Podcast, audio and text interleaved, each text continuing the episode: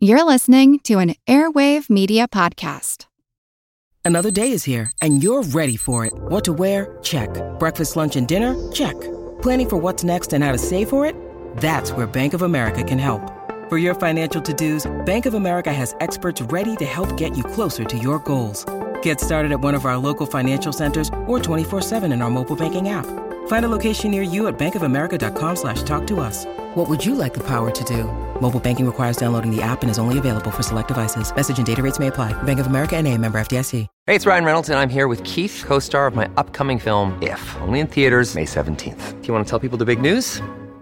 All right, I'll do it. Sign up now and you'll get unlimited for $15 a month in six months of Paramount Plus Essential Plan on us. Mintmobile.com slash switch. Upfront payment of $45 equivalent to $15 per month. Unlimited over 40 gigabytes per month. Face lower speeds. Videos at 480p. Active Mint customers by 531.24 get six months of Paramount Plus Essential Plan. Auto renews after six months. Offer ends May 31st, 2024. Separate Paramount Plus registration required. Terms and conditions apply if rated PG.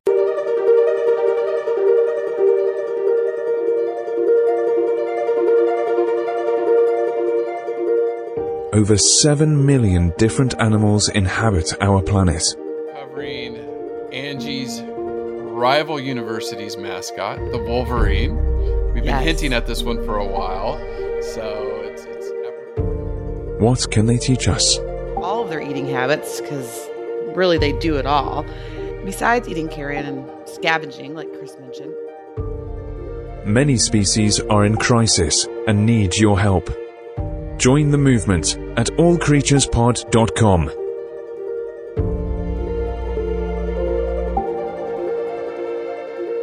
Welcome to the All Creatures Podcast. This is Chris. And I'm Angie. So, do you want to make an announcement before we get rolling? Because we haven't told the general audience yet. Oh, about your, of, of your why condition. I sound, the condition of my condition of why I sound like I'm gasping for air when I'm just talking and laughing on this podcast. yes, we haven't made a formal announcement yet, but do you want to? Sure. Yes. So the Okay. exciting news for me and my family in this year of 2020 and now 2021 Mhm. is that we are expecting a child, and I'm seven and a half months, heavily pregnant now, Yes. and but so far not slowing down too much. I've been tracking my steps, and I'm I'm still Mhm, close to twenty thousand a day. So Dang. Yeah, you're busy. yeah, busy, busy girl doing horse farm chores and of course chasing Mhm. the other kids around and walking and walking the pup and just doing all sorts of fun things. But yes, it's very exciting.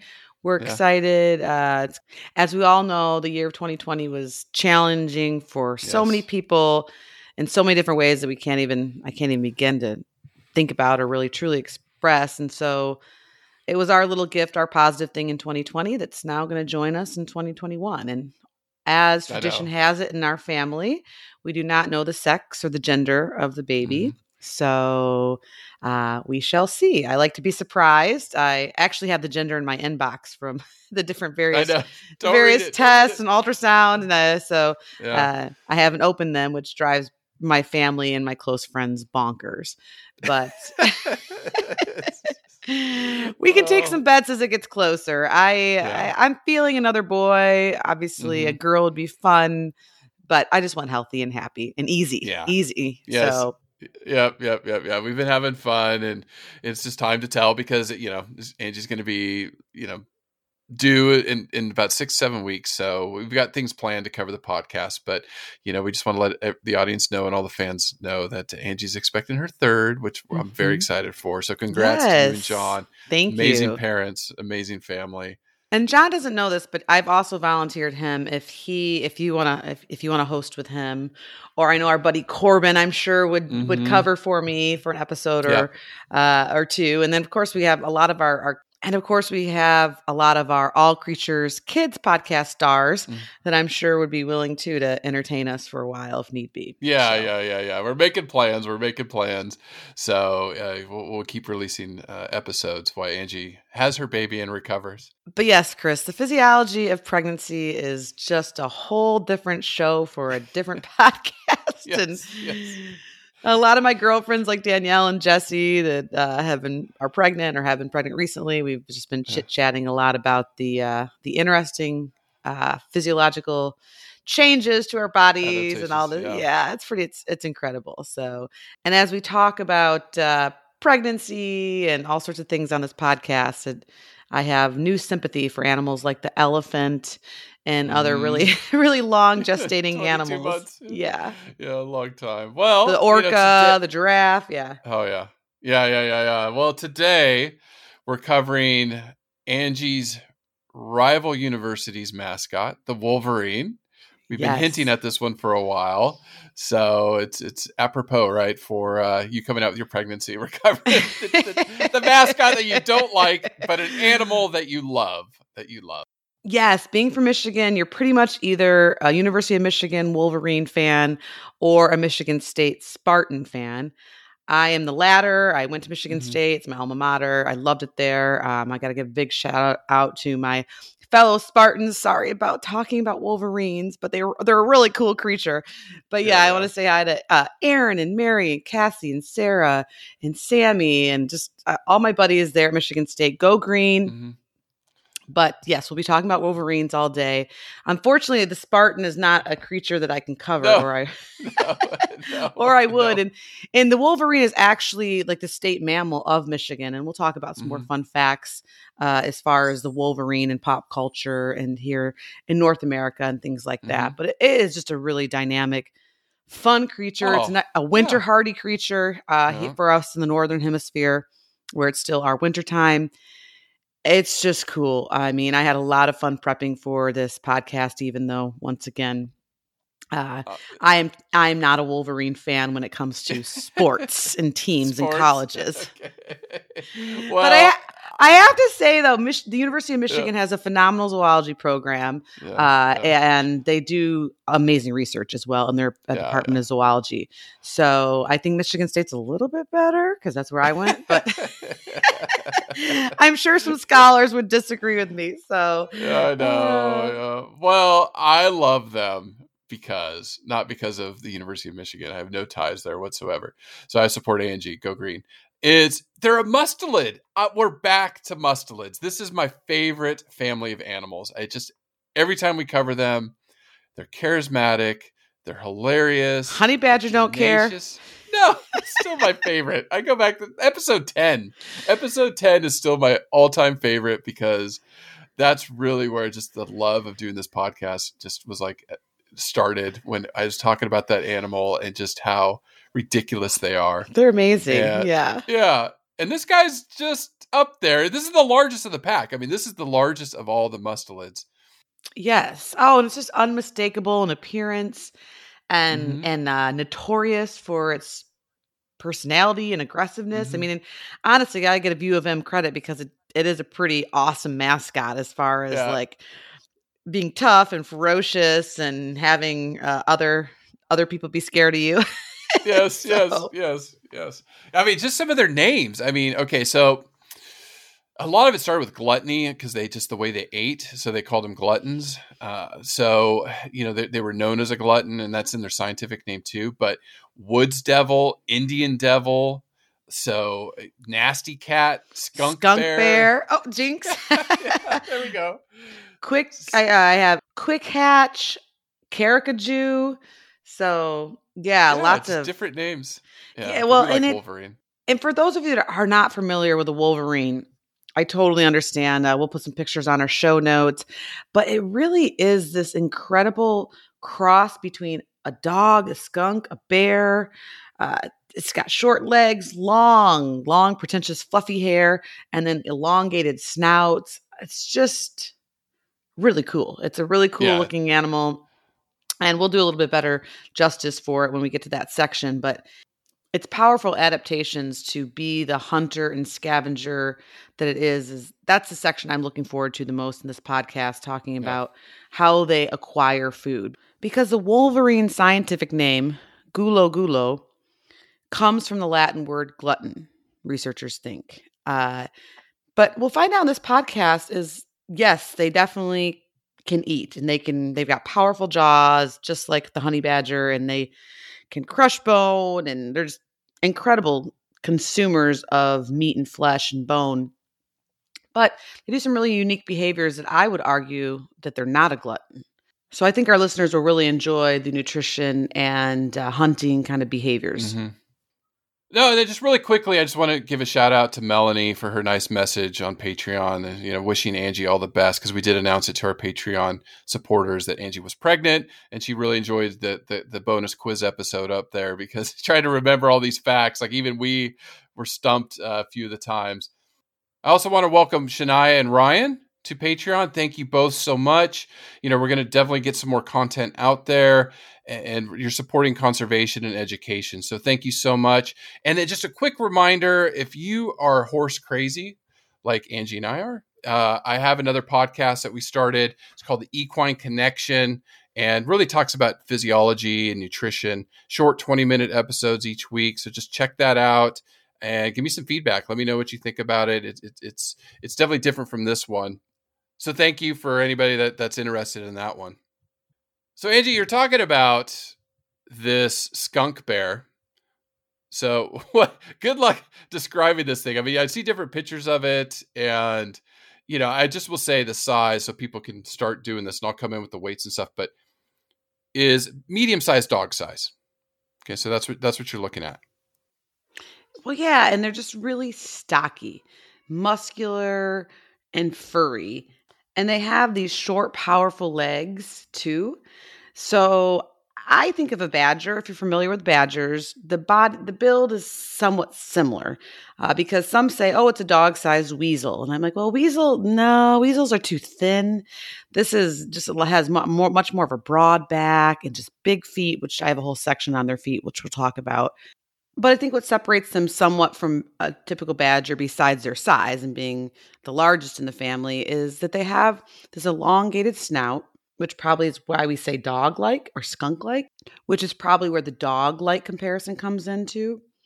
And, and in their face, they have a very distinctive mask of fur around their eyes and their forehead with stripes of blonde, cream, or ivory colored fur that basically runs from the animal's shoulder to the animal's tail.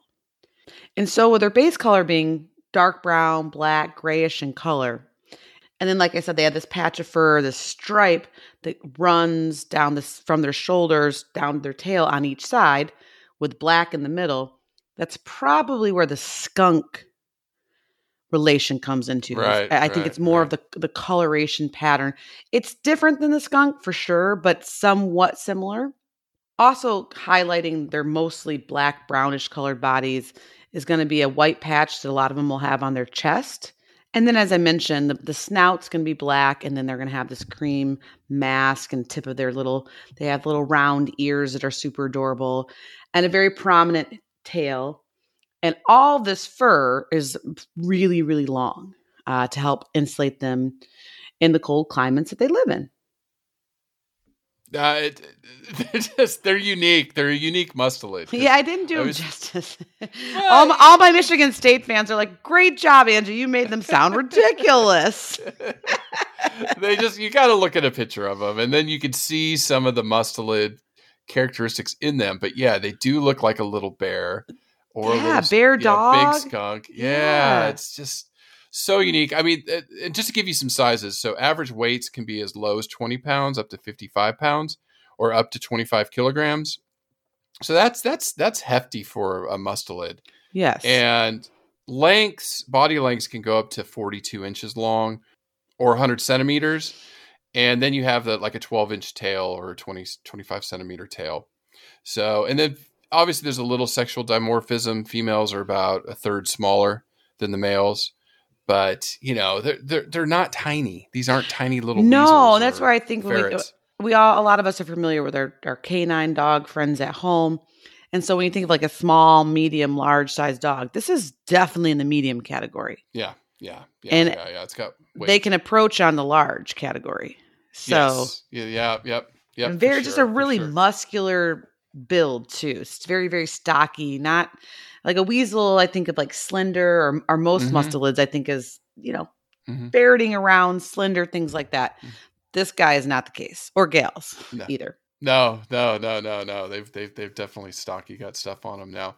Now they range. We did say North America, right? But they're circumpolar, so you do have them in Asia and Europe.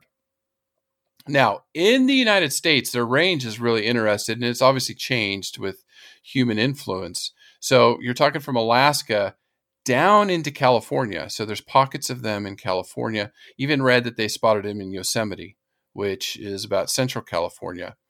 And then they go up into obviously Canada, Alberta, British Columbia, that area. I didn't see where they're ranging in Michigan, Angie. Funny you should bring that up. yeah. Yes. Uh, Michigan is technically known as the Wolverine State. And mm-hmm. like I said, University of Michigan, the Wolverines are mascot and all this and that. Well, but come to find out that Wolverine sightings in Michigan are very, very rare, and it's not considered part of their natural habitat. In 2004, there was a confirmed sighting, and that was the first time in over 200 years. Mm-hmm. And the only one. So. It's really interesting that Michigan has been dubbed the Wolverine state because, of course, we're cold. They could live there, they should live there. But historians think that the Wolverine state and tradition and things like that might have actually come through the trades that happened hundreds of years ago in the 18th century as far as the fur trade uh, around Sault Ste. Marie and then in the Detroit area. And as we'll touch on in this podcast, Wolverines were really well known for their fur pellet and hunted big time. And um, so that that's maybe where the, it came from. Right, right, right. So yes, well, it's, really, it, yeah, it's, it, it's, yeah, interesting. it's. Yeah. yeah. you're really probably not. Unfortunately, uh, at this point, you're probably not going to be able to see a Wolverine in Michigan or northern Michigan. Mm-hmm. Um, but it's really cool that they have been seen in California more recently, mm-hmm. uh, mm-hmm. because I think because I'm sure you'll talk about an evolution, but I would presume that their range was much much bigger than it is now. Yeah.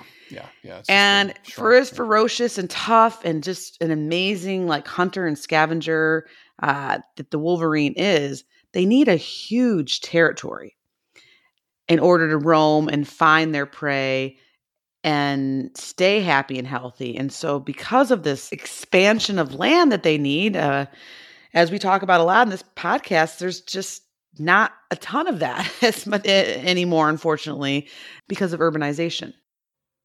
Right, right. I mean, it's you, you, talk about territory size. You're looking at 240 square miles or 620 square kilometers for That's a, a lot. That's a lot. Yeah, that that overlaps some of the female ranges, which are 100 square miles or 260 kilometers. So it's uh, huge ranges, and and then just in Asia, just to let you know that in Siberia, but down to Mongolia and China, you know, and then all the way into northern Europe is is where they're found there. But just to a fascinating animal, Angie. I mean, the the the ecological niche. When I thought about it, the number one thing is, you know, part of their eating habits is is a carrion eater. So they they will go and eat caribou and deer and things that that are dead. So we've talked about some of these species, especially some of the the birds, but again, nature's cleanup crew. Here is an animal that will eat some rotting flesh, help clean it up, help reduce the spread of disease. They have a specific niche so they're critical to the food web. I mean they play a big part not only as a predator but also as a as a carrion eater. Absolutely chris. And i think when we get to nutrition we talk about all of their eating habits because really they do it all besides eating carrion and scavenging like chris mentioned they also hunt too. So they don't have a ton of natural predators but they can prey on several smaller animals and fulfill that niche in the food web too is making sure there's not many, too many rabbits or voles or small small prey like that. And so keeping that population in check and when you think of wolverines another big reason to care about them besides some of these cool roles that they have in a food web is that they're a really important part of the ecosystems the niches that they live in in northern climates, and they can actually act as a great ambassador to these really remote and beautiful boreal places, these wild spaces, and help direct our attention to some of the global climate change issues that are happening in those regions. Yeah. Well, you're talking about climate change, right? So, obviously, the number one uh, this is the number one enemy for Wolverines, and and I I dug. Yeah, Besides the Michigan State Spartans. Sorry. okay. so wah wah.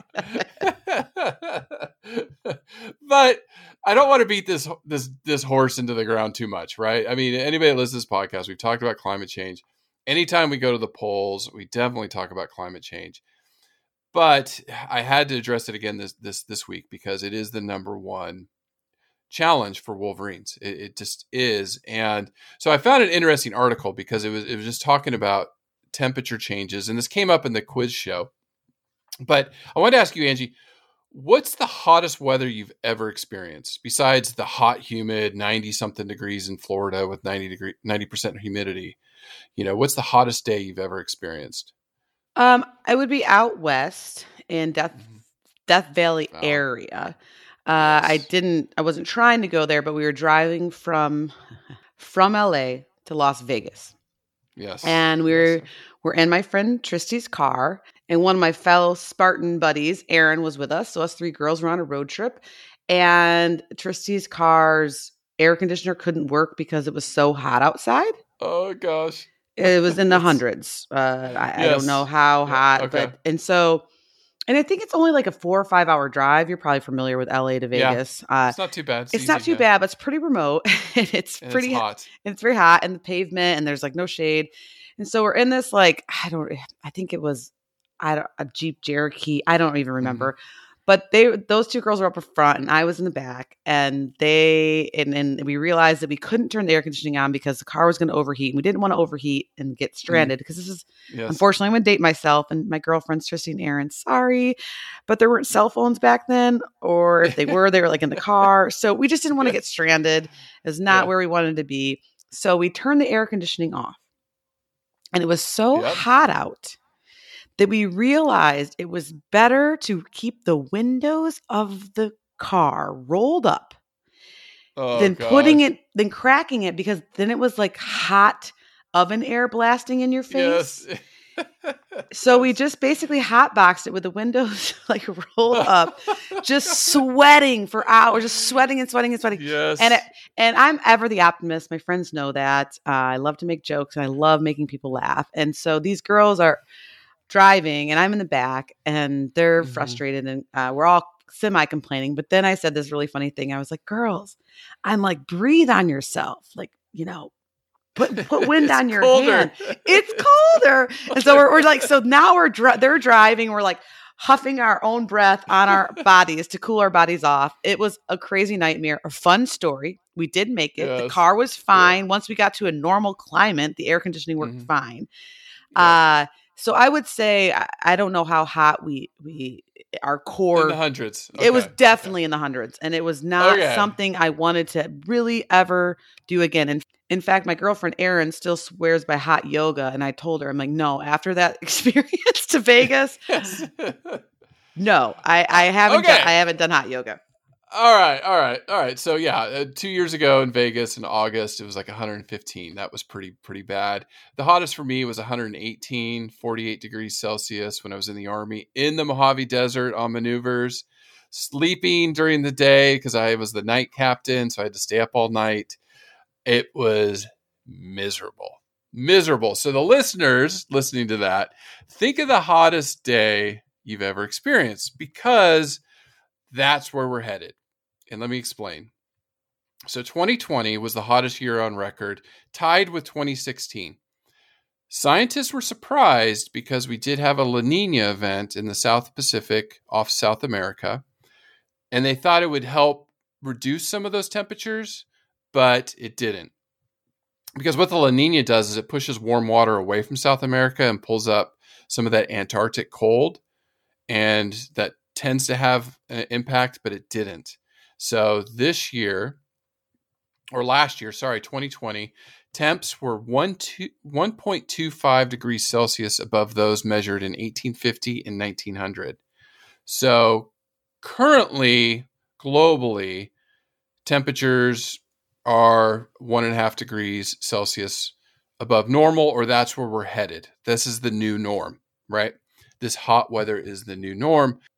And when I say that, scientists say that's only if we take action now. Now we have started Right. some of it with some of these Mhm. climate change agreements, but if we don't work hard, we will uh, it will keep going up. So if we don't do anything right now, scientists are predicting that global temperatures will rise on average 4 degrees Celsius by the 2060s. So, what that means is 100 degree heat is becoming the norm for billions of people day in, day out. And I'm going to get there in a minute. Because what's interesting about this, and we've talked about this in this podcast, is the warming trends are not uniform across the planet. Yeah, Right. on average, it's going to go up this much, but there's certain regions. We just talked about this in, in Asia. Uh, In certain regions, it's going to be impacted more because of geography, right? And, and the way the climate works. So, hotspots are the Arctic, central Brazil, Mediterranean, and the mainland US. So, we're going to, for, for us humans, we're definitely going to see impacts on agriculture. It affects crops. So, our food supply is going to be definitely impacted, but we look at it from the wildlife perspective. So, that's where it comes in, worried about the wolverine. So, what scientists are predicting with this is it's going to be common to see to see days of 100 degree Fahrenheit or 38 degrees C, uh, if not more, with about 30% humidity around the planet. And what it gets them concerned, especially for humans, is that's lethal in a, in many parts of the world that don't have air conditioning. You know, they can't cool off. So every time there's a heat wave in the news, you hear about a lot of people passing away because it's so hot. Oh yes, no. I uh, living in Chicago for many years, uh, where a lot of the, the architecture and the buildings are older and they don't have air conditioning built Mhm. inside of it. Some people will put window units in, but not everybody can afford to do that. And when it gets really warm there, it can be really dangerous for some of the elderly people and things Yeah. like that. And and for Chicago, then that's short lived. That's like a day or Yeah. two. I couldn't imagine Yeah. in areas where it's more pronounced and be for longer day. periods. Because that's the thing. I had to make it from LA to Vegas. I had four to five Yeah, hours. four I was in the prime of my Yeah. youth. I had bottled water. We were fine. But I Yeah. couldn't imagine living like that. every day, every day, and millions, not millions, billions of people around the planet will have to suffer through that. So, when we turn it to wildlife, you know, the the one species we talked about in the quiz show, and then go back to that episode on the moose, is the grave concern because moose can't survive where temps remain above 85 degrees Fahrenheit or 29 degrees Celsius because it's too hot. They can't sweat. They've adapted, you know, for thousands. They didn't need to sweat, right? Yeah. No, no.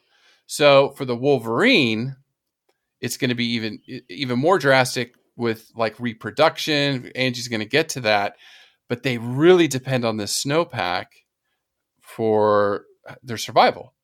You know, building dens, things like that. So as that snowpack disappears, as the Earth continues to warm, it's going to definitely impact the Wolverine without a doubt. Yes, Without and doubt. I uh absolutely, Chris. And one of my first conservation groups, just a quick shout out to mention he is here is actually the Defenders of Wildlife.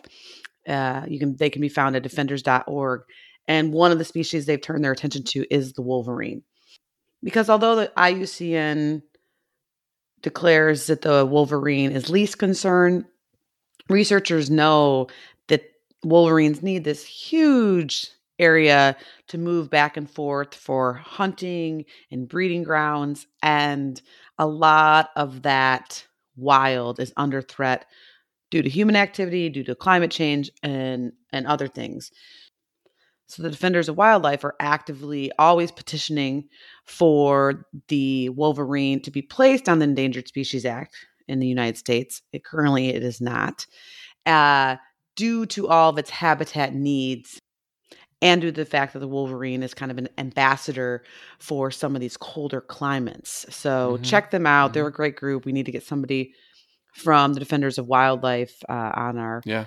our show to talk to because of course they can talk all the legalese and explain Mhm, it a little bit better to us but Yeah, yeah, it is the wolverine for that matter uh, they're tough and ferocious but they also need us humans to take a lot of action because they're not going to stick around uh, much longer if we don't save them and if we save them we'll probably help save ourselves too. Well, and I'll, and I'll tell you, in New Zealand, they're having one of the hottest summers they, they can remember. It's it's it's hot every day, and the sun in the southern hemisphere just uh, the the radiation from it is more intense, so you feel it more. So even though it was 81, 82 the other day, it was boiling. It felt like 90 to 100 in the U.S. So the, this is the new norm. This is the new norm, and this is why we have to take action. So do it for the moose, do it for the wolverine, do it for the polar bear, the walrus, all those species that need it. This episode is brought to you by Reese's Peanut Butter Cups. In breaking news, leading scientists worldwide are conducting experiments to determine if Reese's Peanut Butter Cups are the perfect combination of peanut butter and chocolate. However, it appears the study was inconclusive, as the scientists couldn't help but eat all the Reese's. Because when you want something sweet, you can't do better than Reese's. Find Reese's now at a store near you. When you need mealtime inspiration, it's worth shopping Kroger, where you'll find over 30,000 mouthwatering choices that excite your inner foodie. And no matter what tasty choice you make, you'll enjoy our everyday low prices, plus extra ways to save, like digital coupons worth over $600 each week. You can also save up to $1 off per gallon at the pump with fuel points. More savings and more inspiring flavors make shopping Kroger worth it every time. Kroger, fresh for everyone. Fuel restrictions apply. Uh, so I'm gonna run a little long at the beginning. So I'm gonna pick up my pace a little bit to get through a little bit of this evolution. The wolverine obviously is a carnivore. The family's Mustelidae, so they're they're in the mustelids. The genus is Gulo, as Angie said. Their species name's Gulo gulo. They're the only species left. The others went extinct, uh, you know, thousands of years ago.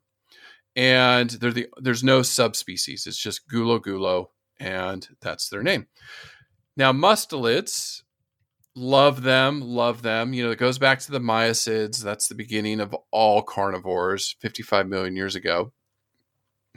We can trace our oldest known mustelid to about 30 million years ago during the Oligocene. But the mustelids really didn't boom or bloom, you know, really explode until about 14 million years ago. And there was this mid Miocene climate transition. Again, something that happened over thousands of years. But this is when the forests started to recede and we got more grasslands. So, with more grasslands, you had more rodents and then lagomorphs, which are like the, the rabbits, rabbits and things like yeah. that. Yeah. So they really boomed. So the mustelids was the main predator, you know, like our good old black footed ferret. I'll still never forget. If you haven't heard that episode, I think it's episode 14. Tap, tap, tap, taps the prairie dog on the shoulder. Prairie dog sleeping, rolls over like in dreamland, and then gets ah in the throat with the black footed ferret. Oh my goodness, is it just nightmares? Well, if you wake him up, you get better aim. I think that's the it's just philosophy. Sleeping, but yes, this is why we do this podcast. There's some really oh. phenomenal moments, and that is definitely a classic All Creatures podcast moment. tap tap tap. Oh, that's a great episode. All right, so our mustelids. So we, we did say honey badger. So your weasels, your badgers. There's honey badgers, American badger, European, Asian. Your otters, so your sea otters, your river otters, your ferrets, your martens, your minks, and then your wolverines. Then you have things like the grison, then the polecat in Africa. So maybe some species we can, we can look at. Now, the closest relative to the wolverine, because it's its own genus, is but some of the closest ones are the martens. So the American marten, the European pine marten, Japanese marten, uh, the fisher, another of its own genus, and then the the tayra. So so it's a big family, over 50 species in mustelids. So we have plenty to talk about. I was going to say, we could just do a podcast on this family. Yeah. Now, okay, so that was quick. So getting into some physiology and in, in, in, the Wolverine. Not long lives, Angie. Seven to 12 years in the wild. That is for a predator. I guess that's on average, right? Yeah, seven to 12. Yeah, I, I, that's about average. Uh, of course, they can live up. Of course, under human care, they can live longer. Uh, I think one of the records is like 17 years. But mm-hmm. I was reading that one of their main causes of death is actually starvation. So, not being able to find enough food in their home range. Uh, they can also be killed by trapping and uh, and of course competitors like wolves, but that's not the main reason. A lot of time is just lack of of resources. Food.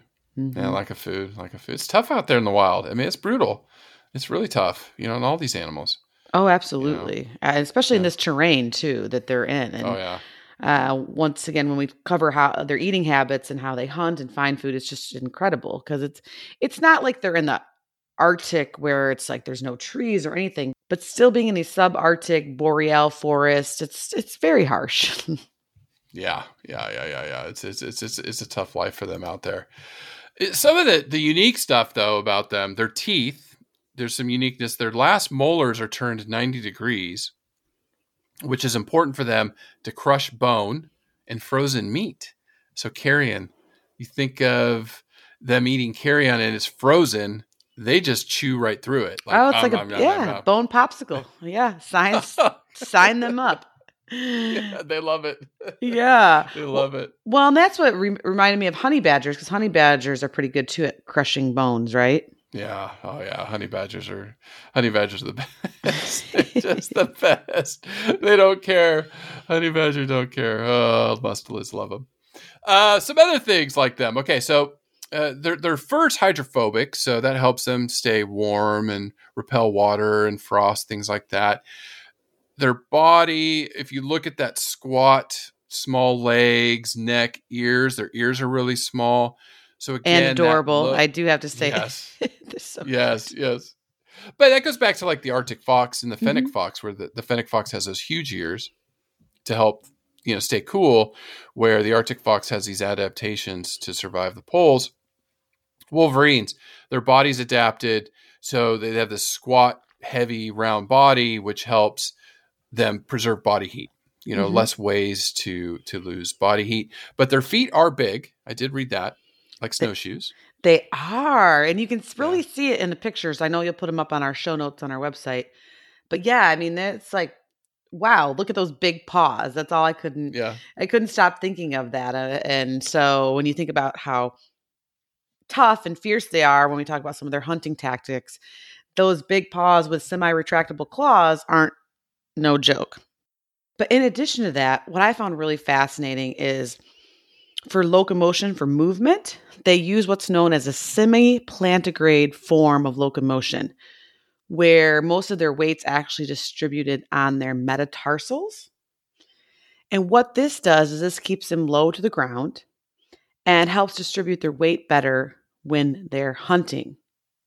And because of this better or more uniform snowshoe like weight distribution, when they are in the deep snow, wolverines are less likely to sink in the snow and therefore can run faster and often catch the larger prey that would, of course, sink in the snow and then have to hop in and out of, if you think of maybe of a, of a caribou running, that would slow them down. So it's really this amazing adaptation to help them walk on snow, right? I Right. mean, Uh, more yeah, more or less. is. That's the visual Yeah. I get. And when Wolverines are on the move, they're actually known for the distance they can cover. They can go like 10 to 15 kilometers without stopping for a rest in the snow. Yeah. Like, Yeah. you try that. No way, right? No, oh no, my gosh. No, no, no, Oh. I've tried to move through the snow. No way. No way. Yeah. now they're not the fastest, so their their speed's only going to be about 15 kilometers. But yeah, I mean they they roam a lot, as we mentioned. They're big territories, and on average, they'll they'll cover like 50 kilometers a day, which is just crazy. But what I also found fascinating, I definitely didn't know this about wolverines, is they can climb trees as well. And that mm-hmm. they're not, they're mainly terrestrial. They're not going to be a mm-hmm. boreal up in the trees, but they can climb them. And there's been documentation of them ambush hunting prey Oh wow. from oh, trees. Oh wow. Oh god. Can you imagine? I know that oh. even as even as a tough Eh, yes chris even as a tough spartan which is my background my roots a wolverine in a tree is not something i want to encounter in my life No, no, no. I bet you some of our listeners have because we, you know, we have a great following in Canada, and I wonder if they, they could send us some stories about Wolverines and stuff that they've they've experienced with them. Because you're right when you talk about hunting behavior and stuff. I mean, they are ferocious. And, you know, like we said, they do the rabbits and rodents, that's primary their diet. We talked about, about them being scavengers. I mean, you know, dead caribou, deer, elk, especially in the winter, they, they, they have a credible sense of smell. They can smell them under the snow where they are, so they, they can sniff them out. And yeah, something crazy like 20 feet under the snow. Yeah, yeah. I mean, they just they can smell it, you know, and they, and they know that that nasty, sweet, dead, rotten. You know, anybody that walks by a dead animal, you're like, oh, something's not right there in the bushes. But they love it. and They smell it, and they and they run out and get it. But I did read that they will eat some plants and fruit, though, so they are just opportunistic. Mm-hmm. Not that's definitely not part of the, the main part of their diet. I mean, they're mainly carnivores, but they will, like you said, if they're starving out there, they, they will turn to that. Oh yeah, Chris. Their hunting and feeding abilities are probably one of my favorites that we've had so far recently on this podcast. Because, like you mentioned, they're scavengers. In one article I found, it said that they'll even follow like lynx and wolf trails. In one article I was reading, I mentioned that they would follow wolf or lynx trails, basically waiting to scavenge on their kills. Let alone being able to, to smell 20 feet down the snow and jackpot, there's a dead caribou that has, you know, has a lot of snow covering it, so it's keeping it fresh and crunching on those bone popsicles. That's incredible. But then they're also straight up hunters. Uh, mm-hmm. and and usually their prey that they're going to hunt is typically smallish game, like you mentioned, rabbits and squirrels and things like lemmings, things like that. But they're also capable of taking down prey that's five times bigger than themselves. For instance, an ungulate. There's reports out there that wolverines have taken down caribou, roe deer, white-tailed deer, mule deer, sheep, goats, cattle, bison, moose, elk. So it's pretty incredible what wolverines can do. And although hunting big prey like that's not their main, uh, their main goal, it's usually probably for scavenging. But desperate times, desperate measures, they have all the they have the teeth and the claws and the overall muscular build to be able to do that. In fact, unfortunately for our little friend reindeer, some of the captive reindeer, wolverines have been known to basically take down those for fun yeah. almost, just because they can't yeah. escape. But I do want to talk about this whole glutton uh, thing concept yeah. that uh, their scientific name potentially comes from. And really interesting dietary adaptation that wolverines have is that they are known to cache, that's C A C H E, some of their food. The squirrels will store the nuts for later on in the winter. Well, Wolverine researchers have found that they can actually use the snow as a refrigerator to help keep their food fresh that they either scavenged or they caught. That way, when there is food shortage during a really hard winter storm or just lack of prey moving through the area, that they have this food stored in their snow refrigerator to eat uh, eat when when times are not plenty.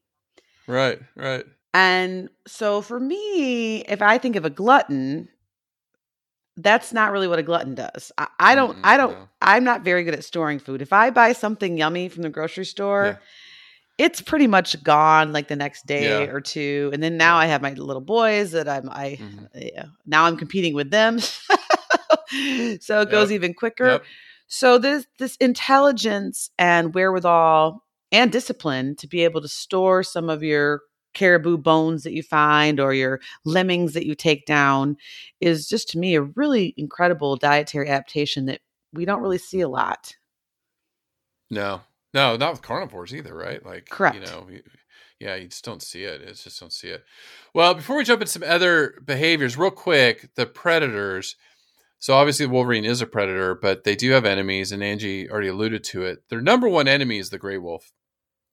So there's many accounts of Wolverines being killed by wolves, even Wolverines abandoning territories because wolves have moved in. So, so they don't get along but there is documentation of brown bears uh, killing and eating wolverines, maybe even a cougar. I think there's been a document of that. So the, the, the bigger predators are a threat to them. So wolverines have to watch out, but they're tough. I mean, they're tough like the honey badger. I mean, well, and. Chris, it's a very tricky web.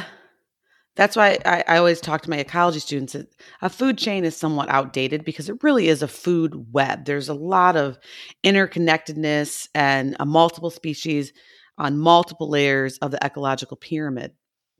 But I found a study talking exactly about wolves and wolverines. Uh, it was a 2008 study out of the Journal of Animal Ecology.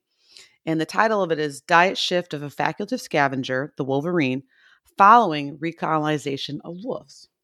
And so, what happened in this study is wolves were reintroduced to an area in the Scandinavia Peninsula during the late 1990s.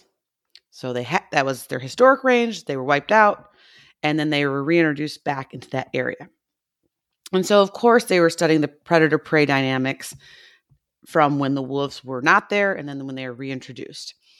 But one of the things that came up that the researchers thought was really fascinating is how the wolf's presence influenced wolverine and wolverine behavior. Because although, as you mentioned, Chris, the wolf does prey on the wolverine sometimes, having wolves in the area actually helped wolverine populations out because it gave the wolverines more food to scavenge. Oh, So they had more Okay. carcasses and bones and things like that that were left over. So it helped their population more than hindered it Okay. because of some of their natural history dynamics and the way that the Wolverine was able to maybe shift and be like, okay, I'm going to stay out of their way, but I'm going Mhm, to clean up mhm. their leftovers. Yes, yes. Yeah, when they're not okay, yeah, interconnectedness. That that's that's a beautiful explanation though. I mean, it, it's like we we just it, and that's what that's what's frustrating with conservation, you know, especially when we talk about wolves in the lower 48 and how people are so resistant. You know, we talked we had the great wolf debate with Corbin uh, many pods ago and how those top predators are so critical maintaining balance and when you remove them things kind of go out of whack you know yellowstone and and the other studies that are coming out. So yeah that's that's amazing. But eh, one of the things i love about this is mustelids is their fearlessness their ferocity.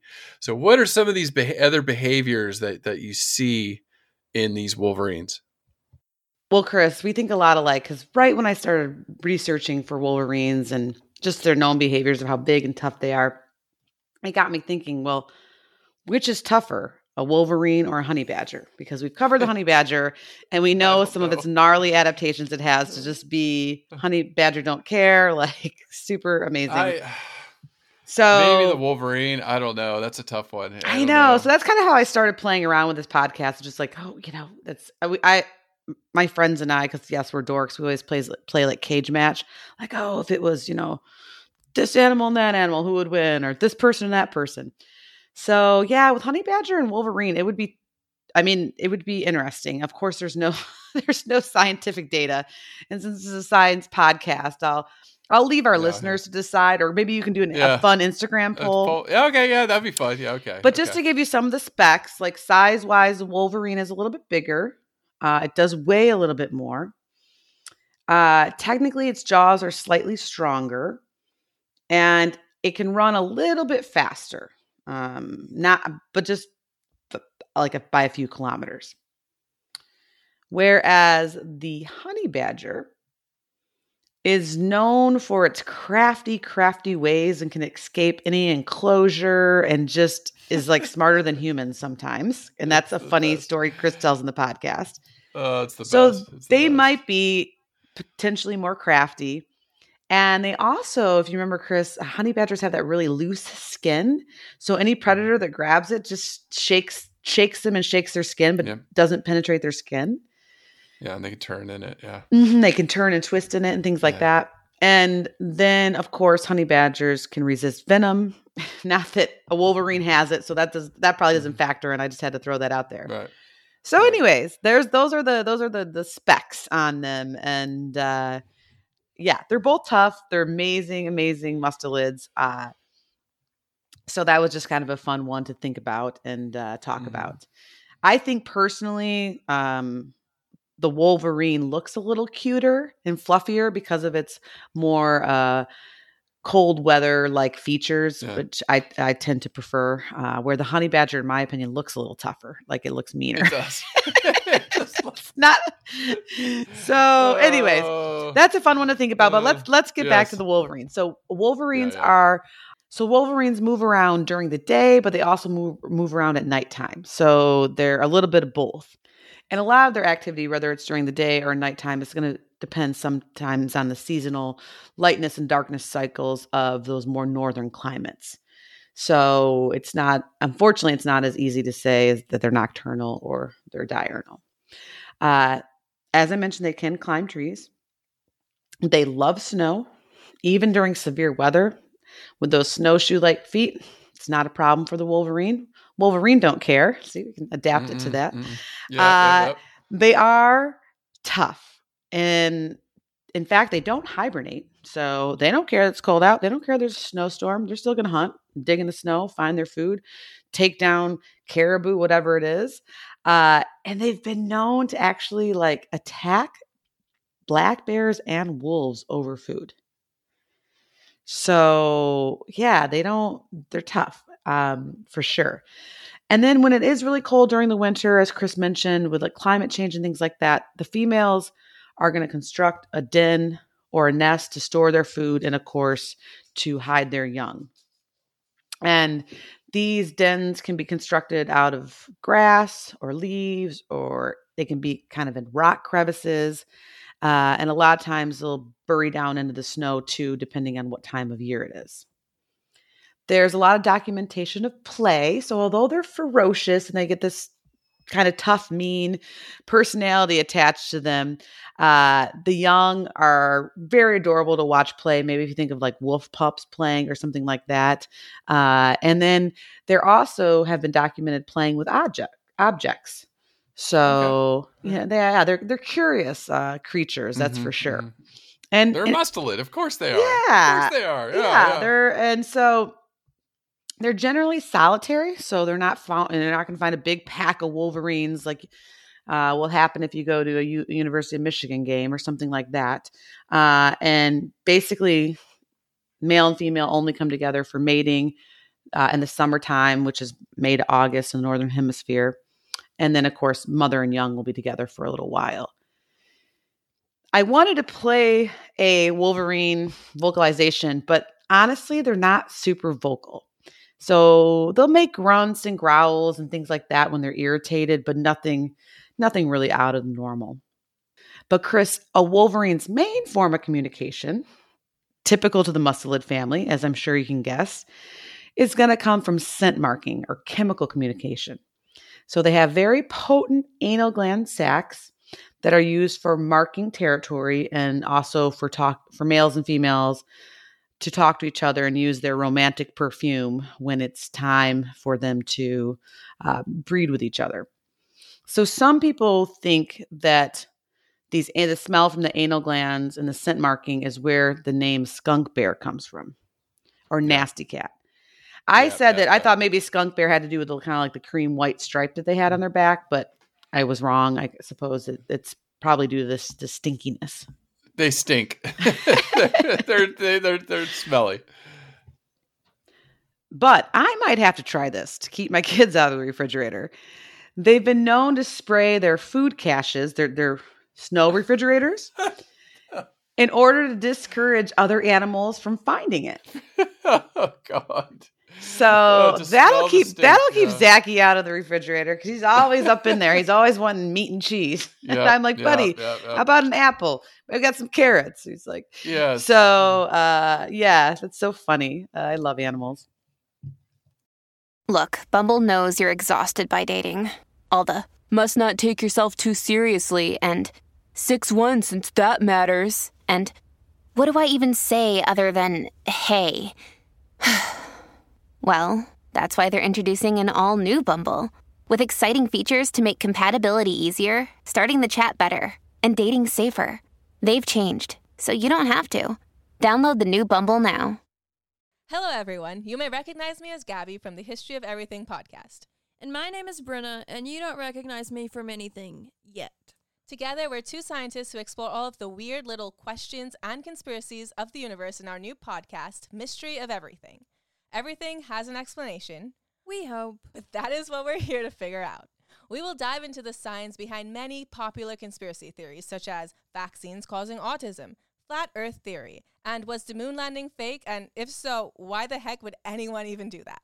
But it's not just conspiracies. There's a lot of cool mysteries that we will attempt to use science to explain, such as near death experiences, what made the Vikings go berserk, and can I control my co-host with MK Ultra? Wait, what?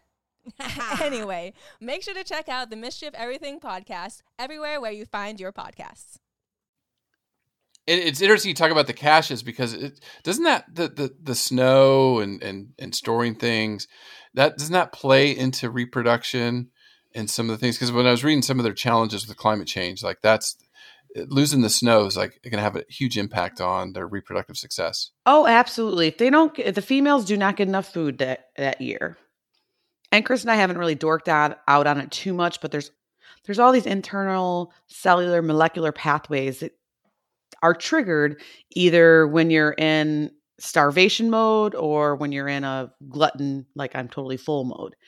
And so and so when these molecular pathways are triggered because an animal is under starvation, reproduction will not happen. So the female will either not cycle come into heat, she will not cycle, or if she does and she is bred, a lot of times she will like lose the offspring. It'll reabsorb because her body just knows she doesn't have the fat stores to actually develop these embryo, embryos into kits, which is what uh, baby wolverines are called. So the breeding success of a wolverine is very dependent on the nutritional status. So what's going on with the food? And what's going on with the food, as Chris and I talked about earlier, has to do a lot with these food webs that are connected to the environmental climate and climate change. So, but on a good year where a female has had plenty to eat and she's been able to uh, cache some food, uh, breeding will happen, like I said, during the summer. Males and female wolverines will come together for several days. And of course, their scent glands, which might be stinky to some people or other animals, can become very attractive way to, to perfume, signal perfume yeah. to one another that Cologne, yeah. uh, that this is my territory and you're welcome in it and things like that. But when male and female are hanging out together with their perfumes, it's actually females that will initiate breeding. So she's the one that helps decide, okay, this is, you know, this is the male I'd like to be with. And research has even shown, although they're more, they're somewhat polygamous, that males will form lifetime relationships with two or three females that he likes, uh, and occasionally, while other males might be left out. So if they don't have either as wonderful of perfume or stinky, yes. yeah. or or they don't yeah. have enough, they're not big enough, strong enough. They don't have a, they can't defend territory, uh, or they don't have a good nutritional status. And similar to other species we've talked about in the Mustelid family, ovulation occurs with the act of breeding. So they're uh, it's thought they're thought to be what's known as induced ovulators, and then fertilization will occur. But in wolverines, Chris, the embryo will experience what's known as embryonic diapause, which we've talked about, where basically mm-hmm. it's just like hitting the freeze button on development, mm-hmm. and it will just hang out there in this this static state uh, of development for anywhere from 30 to 50 days to unfreeze and basically continue with the development and grow into a fetus, into a kit, and that's their gestation. So technically, the Wolverine gestation is only 30 to 50 days. However, sure. conception to actual birth is anywhere from 120 to 272 days. Wow, that's long. So time. it all depends on how long the embryo stays in diapause and when it finally decides to wake up and and implant in the uterus and then start actually really developing. So just really cool adaptations. And a lot of this probably has to do with timing, weather, food sources, and things that, to be quite frank, us researchers are still learning about and trying yeah, to yeah. wrap our wrap our brains around. But after breeding, the female we'll then dig a den. Sometimes it can be 15 feet in the snow. Um, it just depends on where she lives and the time of year. And the litter now is going to be born in January to April. And she'll typically give birth to about three kits, more or less. And the, each one only weighs 85 grams. So cute. Mm-hmm. Tiny. Mm-hmm. And the baby Wolverines will be weaned when they're about three months old. And then they start foraging around five to seven months as they work towards independence. But Chris, what's really cool about Wolverine parenting is that the female will hide the young once they're born for sure in the dens and they stay down there and, and all of that. But the mother will, will really defend her territory and no intruders are allowed. Uh, and so she'll she's tough that's kind of where the wolverine toughness can come from and so we always joke and say i'm a mama bear so it might be more appropriate to say like i'm a wolverine mama uh, because oh, yeah, she's just yeah. really defensive of them but as they start to get older, the female is going to help teach them some hunting techniques, which is pretty cool. We see that in, in, larger carnivores. We talk a lot, of course, with wolves and things like that. But I also learned that there's several Wolverine dads out there that are really good fathers. Yay. Yes. In yeah, yeah, yeah. The female will allow or encourage the male Wolverines to make visits to the den until the offspring are weaned. And then studies have also shown that after weaning, once the wolverines are out and about, either learning to hunt for mama and things like that, that they'll actually reconnect with the fathers sometimes and may, might even travel with them. So I just thought that was really, really interesting and, and, yeah, and a little bit different for other from other yeah, mustelids. Yeah, other mustelids that we've covered. Uh, so yeah, and then sexual maturity for wolverines will come around two to three years of age. Yeah, I mean, that, especially if they only live to be seven, that's not long at all. Right, yeah. right, yeah, yeah, yeah. Well, I mean, we look at the conservation. I mean, like Angie already said, this is least concern. They were persecuted in the U.S. Uh, you know, trapped for fur, things like that. They had been coming back. They were up for consideration in the Endangered Species Act. Obviously, this outgoing administration didn't approve that, so things may change in the next few years for them. Again, climate change is the one that is the the, the big unknown right now. They're they're estimating, you know, at the rate we're at within 30 years, about 30% of the wolverine habitat will be gone.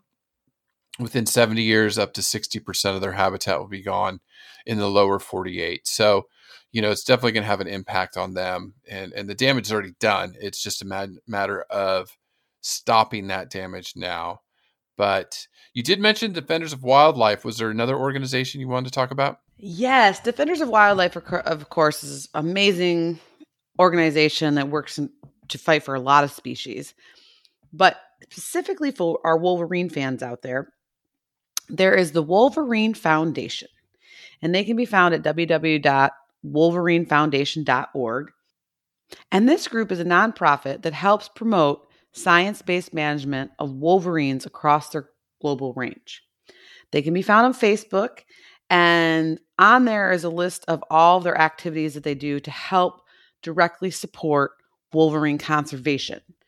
So, first and foremost, they provide grants for field studies, population monitoring, uh, laboratory studies, indigenous or cultural studies, um, and of course, research or help helping researchers publish their findings. So their website's really awesome. There's fun facts on there, and it goes through everything what what they do and how you can help. So definitely go to Facebook or other social media sites and uh, give the Wolverine Foundation some love. We'll put their group up on our show notes so you can access them to learn more about their organization and how they're help helping researchers learn more about wolverines, how they live, where they live, and how to help protect them. Yeah, for sure, for sure. And then just to to help the planet again, some conservation tips. Some of these might you might have heard before, but just it's always worth uh, reiterating them. We got to reduce our energy consumption, so always turn off lights when you're not in a room. You know, it, it's something I do. I walk through the house. I, I keep the lights to a minimum as much as possible. Use natural lights. I've started to do this too. Uh, use natural light as much as possible in the evening as the sun's going down. Open up curtains, let as much of that light in. Then when it gets darker, you know, go ahead and turn on the lights always worth turning off your computer electronics at night because they always suck energy if they're left on 24 7 but you know just things that little things that we can all do and there's thousands of us listening. If we all do it we'll start making an impact. We got to get the millions doing it and then the billions doing it and we can make an impact on that. But anyways fun animal angie. Congratulations on the baby. You know i'm tickled like when you told me. I was just like oh i love you. I love you guys. I know. You've always been one of my biggest supporters so i, I appreciate it uh, but yes it is exciting news and of course it always gives me and always gives me fun comparisons and things to talk about on the podcast when we get to behavior and physiology and things like that so i appreciate all of our listeners all of your support and my only ask this week is if uh, you could go to iTunes, All Creatures Podcast, and give us a five star rating and a couple words, glowing reviews. We haven't had any yet in 2021. So if you give us a mention, we will definitely give you a shout out on the podcast and maybe some other fun things. So please do that. And thank you for listening. I love Wolverines, this the animal, but I have to say one more time: go green, go white. All right, Uh, go green, go green. Victory for MSU. So Well, we'll be back next week with the new species. We've got a, a, a fun slate of animals coming your way, so stay tuned. thank you, everyone. Listen, learn, share. Join the movement at allcreaturespod.com.